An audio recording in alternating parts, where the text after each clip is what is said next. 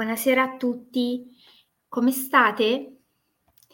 Intanto ben trovati, ben ritrovati sia a chi ci sta seguendo su Facebook, a chi lo sta facendo su Instagram, a chi ci sta seguendo su YouTube, a chi ci seguirà in diretta e a chi invece ci raggiungerà nel corso o della serata o dei prossimi giorni. Oggi siamo eh, con Gocce di Benessere nella sezione dedicata alle strategie di comunicazione. Buonasera. E in particolare nel portare l'attenzione su quali sono quegli aspetti del dialogo e della comunicazione che rendono il dialogo e la comunicazione fallimentare, cioè non efficace, non portatrice di risultati funzionali al nostro benessere o al raggiungimento dei nostri obiettivi. Ricordiamoci un aspetto molto interessante. Quando parliamo di comunicazione, dobbiamo innanzitutto ricordarci in maniera eh, indelebile che non si può non comunicare tutto è comunicazione e alle, alla base di ogni nostra relazione, buonasera, che sia funzionale all'aspetto privato o professionale, che sia una relazione occasionale, ossia ehm, che non abbia ehm, una matrice forte anche dal punto di vista emotivo o affettivo, comunque la relazione si basa su un processo comunicativo di scambio, dove esiste un emittente, un ricevente e un messaggio che continuamente viene inviato da una parte verso l'altra, anche con quei silenzi che noi spesso confondiamo come a dei silenzi che di per sé non comunicano nulla ma proprio perché non si può non comunicare, anche quando si tace, anche quando non arriva una risposta, in realtà dovremmo imparare a leggere quello che c'è dietro. Il dialogo fallimentare è un aspetto interessante sul quale riflettere che si basa sul principio della comunicazione strategica. Per gli esperti delle strategie non dovrebbe essere tanto nuovo il concetto che se io volessi eh, vedere come fare ad addrizzare qualcosa, il primo aspetto sul quale dovrei cercare di portare le mie attenzioni è come faccio a poter piegare quella cosa. Se io volessi addrizzare un'asta di metallo, la prima cosa sulla quale dovrei interrogarmi è come fare a storcerla, come fare a piegarla ulteriormente. Perché questo? Perché se io non ho ben chiaro come fare ad addrizzare la mia asta di metallo, ma ho ben chiaro, per esempio, come fare a piegarla, intanto posso lavorare per esclusione, cioè per andare ad individuare, andando a individuare tutte quelle cose che nel mio quotidiano io non dovrei fare, perché non mi portano lì dove vorrei, non mi permettono di raggiungere quell'obiettivo che avrei sperato. Ed ecco che dal punto di vista comunicativo, buonasera, iniziamo a vedere come fare per cercare di aggiustare un po' il tiro, migliorare la nostra comunicazione, individuando cosa sarebbe bene non fare. Fino ad ora abbiamo visto che ci sono degli atteggiamenti che sono sempre a fin di bene, ma che eh, in realtà rispetto alle nostre comunicazioni smuovono dei risultati ben lontani dal raggiungere ehm, una soddisfazione, una realizzazione dei nostri obiettivi. Abbiamo visto quanto possa essere poco fruttuoso puntualizzare costantemente quello che accade, oppure quanto possa essere poco chiarificatore il recriminale, rinfacciare all'altro qualcosa. Così come anche è poco funzionale anche nel trasferimento di valori e principi educativi importanti l'atteggiamento di chi si mette un po' sul pulpito e predica. Oggi andremo a vedere quali effetti scatenano nell'altro il sentirsi dire alcune frasi che sono piuttosto ricorrenti e potremmo dire anche piuttosto comuni nel nostro modo di relazionarci con gli altri. Al primo posto troviamo, qualcuno di voi forse ce lo ha già ben chiaro, il famoso modo di dire te l'avevo detto io, eh, se mi avessi dato retta. Eh, se mi avessi ascoltato. Proprio quello che ti ho detto è successo. Te l'avevo detto io è una frase che a volte ci sembra essere molto banale da ripetere, perché magari alla base ha un fondamento di verità, magari c'è stata una um, situazione all'interno della quale ci si è scambiati delle opinioni e magari l'altra persona ci ha detto qualcosa di particolarmente funzionale nel raggiungimento del nostro obiettivo. Quel qualcosa che noi non abbiamo voluto assecondare e che poi invece, alla luce di quello che è accaduto, sarebbe stato provvidenziale. Se vi siete trovati in una situazione di questo tipo, è inutile che vi sottolinei quanto ci può far male l'essere stati messi in guardia rispetto a qualcosa e non aver dato adito, non aver dato retta, non aver creduto. Già uno magari si sente ferito, in difficoltà, a disagio, perché sente magari, non so, la difficoltà del momento, l'emozione negativa rispetto a quello che sta vivendo. Se l'altro poi, magari a fin di bene, gli fa anche notare che lo aveva messo in guardia, l'effetto che scatena è un po' come se improvvisamente l'altro fosse diventato un, improvvisamente un parafulmine anche se a fin di bene ci aveva dato un consiglio, nel momento in cui ce lo ricorda diventa l'oggetto della nostra rabbia. La persona verso la quale sfogare il nostro malumore. E questo ovviamente ai fini di un processo comunicativo che sia ecologico ed efficace sicuramente non fa bene. L'altra frase che può essere piuttosto comune è la frase dai, lascia stare, lascia stare, faccio io. Che apparentemente anche qui sembrerebbe essere una frase di cortesia. Lascia stare, faccio io, vuol dire che io ti sto in realtà sollevando da un incarico, da una faccenda, da un impegno, da qualcosa da fare. Ma in realtà, quando noi eh, ci rivolgiamo all'altro, sollevandolo da un incarico, da un impegno, da un'attività, se dal punto di vista letterale sembrerebbe mh, qualcosa di positivo, nell'essenza del significato, quello che in realtà arriva all'altro il più delle volte è che noi lo stiamo sottovalutando. O meglio, non lo riteniamo adeguato all'altezza dell'impegno che vorremmo che lui portasse avanti. E dunque gli diciamo, ok, guarda, tranquillo, non lo fare, ci penso io. E noi sappiamo sempre che dal punto di vista comunicativo esiste una comunicazione verbale che si basa per l'appunto su ciò che noi effettivamente, verbalmente diciamo all'altro. Esiste una comunicazione non verbale che si basa sulla nostra modalità anche di muoverci col corpo durante il nostro processo comunicativo. E poi esiste una, comunicati- una comunicazione più sottile, a me piace definirla energetica, quella che ha a che fare anche con la coerenza tra il messaggio che noi inviamo verbalmente e il messaggio che inviamo dal punto di vista non verbale.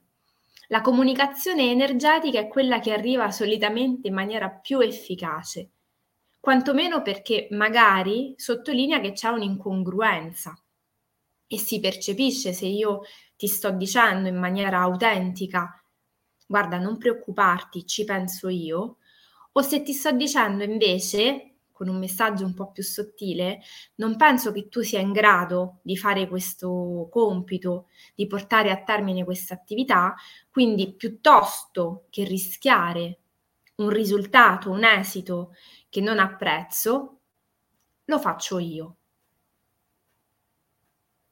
È chiara la differenza ed è chiara anche se vi ci siete trovate quanta frustrazione e quanta rabbia a volte scatenano questo tipo di dinamiche e di situazioni. L'altra frase sulla quale mi piacerebbe portare un'attenzione è lo faccio solo per te. E questa è una frase che mi piace riportare al termine della nostra diretta perché è una di quelle frasi che maggiormente scatenano nell'altro l'ira. E che tra l'altro è una di quelle frasi che viene spessissimo utilizzata quando uno un po' non sa che pesci pigliare e quindi piuttosto che dire ho fatto questa cosa pensando a me, pensando che tutto sommato mi avrebbe fatto piacere, mi avrebbe fatto bene, mi sono fatto due calcoli e ho ritenuto opportuno che per seguire questa strada sarebbe stato giusto per me e il mio benessere, si ribalta la frittata.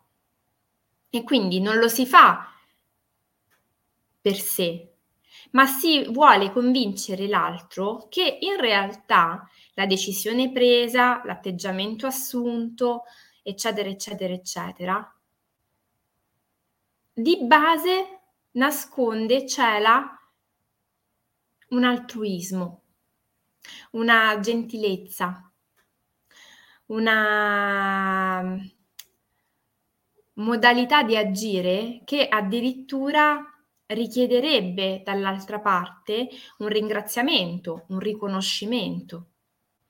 E questo è veramente ehm, poco funzionale alla, ai fini della qualità della comunicazione, perché è importante ricordare che quando noi facciamo qualcosa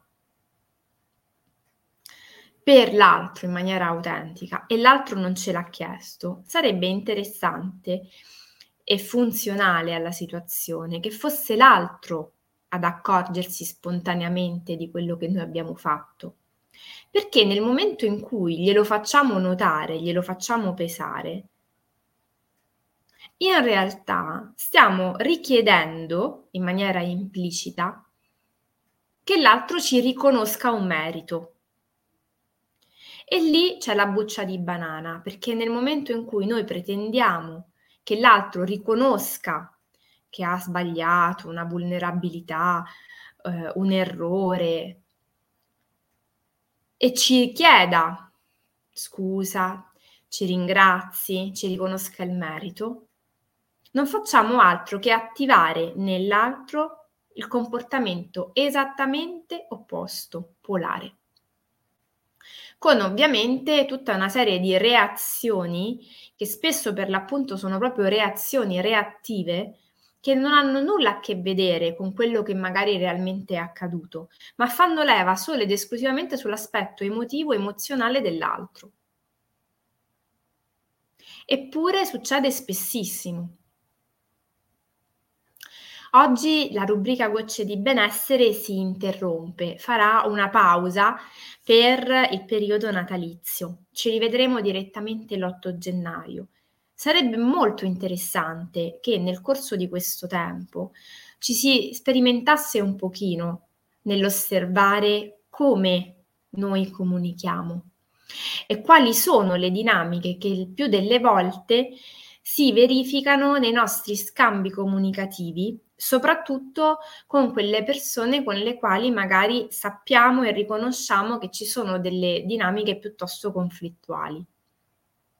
Credo che sia molto interessante perché tante volte si fa l'errore di pensare che sia l'altro a dover cambiare o che eh, attivare un processo di trasformazione in noi stessi sia in qualche modo eh, qualcosa mh, mm, che ci mette in un, in un, su di un piano negativo, come se allora sono io quello sbagliato. In realtà attivare un processo di trasformazione in ognuno di noi è una libera responsabilità che ognuno di noi può assumersi e che prevede non il riconoscere un proprio errore, ma piuttosto un riconoscere una possibilità di miglioramento. E se io in uno scambio relazionale riconosco che c'è una difficoltà oggettiva, perché con una persona con la quale non posso scegliere di non avere a che fare, mi trovo frequentemente ad avere delle discussioni, poiché non posso mai pensare e pretendere di lavorare sull'altro affinché l'altro cambi, affinché l'altro modifichi qualcosa, io posso in maniera consapevole scegliere di attivare un processo di trasformazione in me.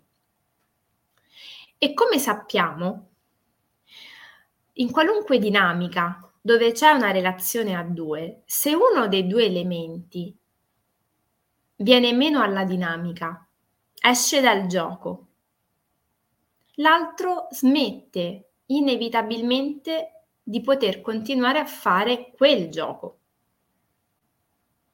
E quindi non è detto e non è scritto da nessuna parte che la dinamica a quel punto si risolva positivamente, quantomeno per noi. Ma sicuramente quello che succederà è una messa in discussione della dinamica in sé per sé e la possibilità che le regole della nuova dinamica siano diverse, magari anche a nostro favore. Ecco perché è tanto importante riflettere sulle nostre modalità comunicative, perché come abbiamo visto dalla prima puntata ad oggi della um, sezione Il dialogo fallimentare, noi spesso non ce ne rendiamo conto, ma per cercare di trovare dei punti di contatto, eh, per cercare di puntualizzare, spiegarci meglio e far capire meglio all'altro la nostra posizione. In realtà attiviamo tante dinamiche che mettono l'altro sulla difensiva o fanno scatenare l'ira dell'altro. Magari potremmo provare a fare qualcosina di diverso o in meno e vedere come possono cambiare e modificarsi le nostre stesse dinamiche quotidiane. Penso che sia interessante provare a darsi questa possibilità, soprattutto in questo momento che comunque vada ci apre ad un periodo in cui siamo più a contatto con i nostri cari, siamo meno portati a stare sul lavoro, in ufficio, quindi in una vita dinamica e dunque nella convivenza e nello stare a casa tutti insieme, le possibilità di discussione aumentano. Soprattutto quando il fare viene un pochino meno, perché ci sono un pochino meno impegni prestabiliti, le vite rallentano e a quel punto, quando noi pensiamo ingenu- ingenuamente che tutto dovrebbe andare meglio, in realtà si iniziano a vivere i primi conflitti, i primi attriti. Proviamo a vedere se qualcosa quest'anno può cambiare. Prima di lasciarvi, di lasciarci, mi piacerebbe ehm, ricordare due cose. La prima, la leggete nel banner su Facebook e su YouTube, è relativa all'incontro del 28 dicembre, al quale tengo tantissimo perché ha a che fare con il lasciare andare, il trasformare e l'accogliere. Tre azioni, tre predisposizioni, tre atteggiamenti nei confronti della vita che sono alla base di ciascun passaggio, come e in modo particolare quello che avviene il 31 dicembre con l'arrivo del nuovo anno. Quindi chiunque fosse interessato può contattarmi, si può iscrivere, c'è il link sui miei vari profili social, è un'ottima occasione anche per rivedere un attimo gli obiettivi per il 2024 e fare un po' il punto della situazione a conclusione di un anno che comunque sia stato è stato di 365 giorni e dunque impegnativo. L'altro appuntamento sul quale mi piacerebbe portare l'attenzione è quello di domenica 24 dicembre, ossia dopodomani.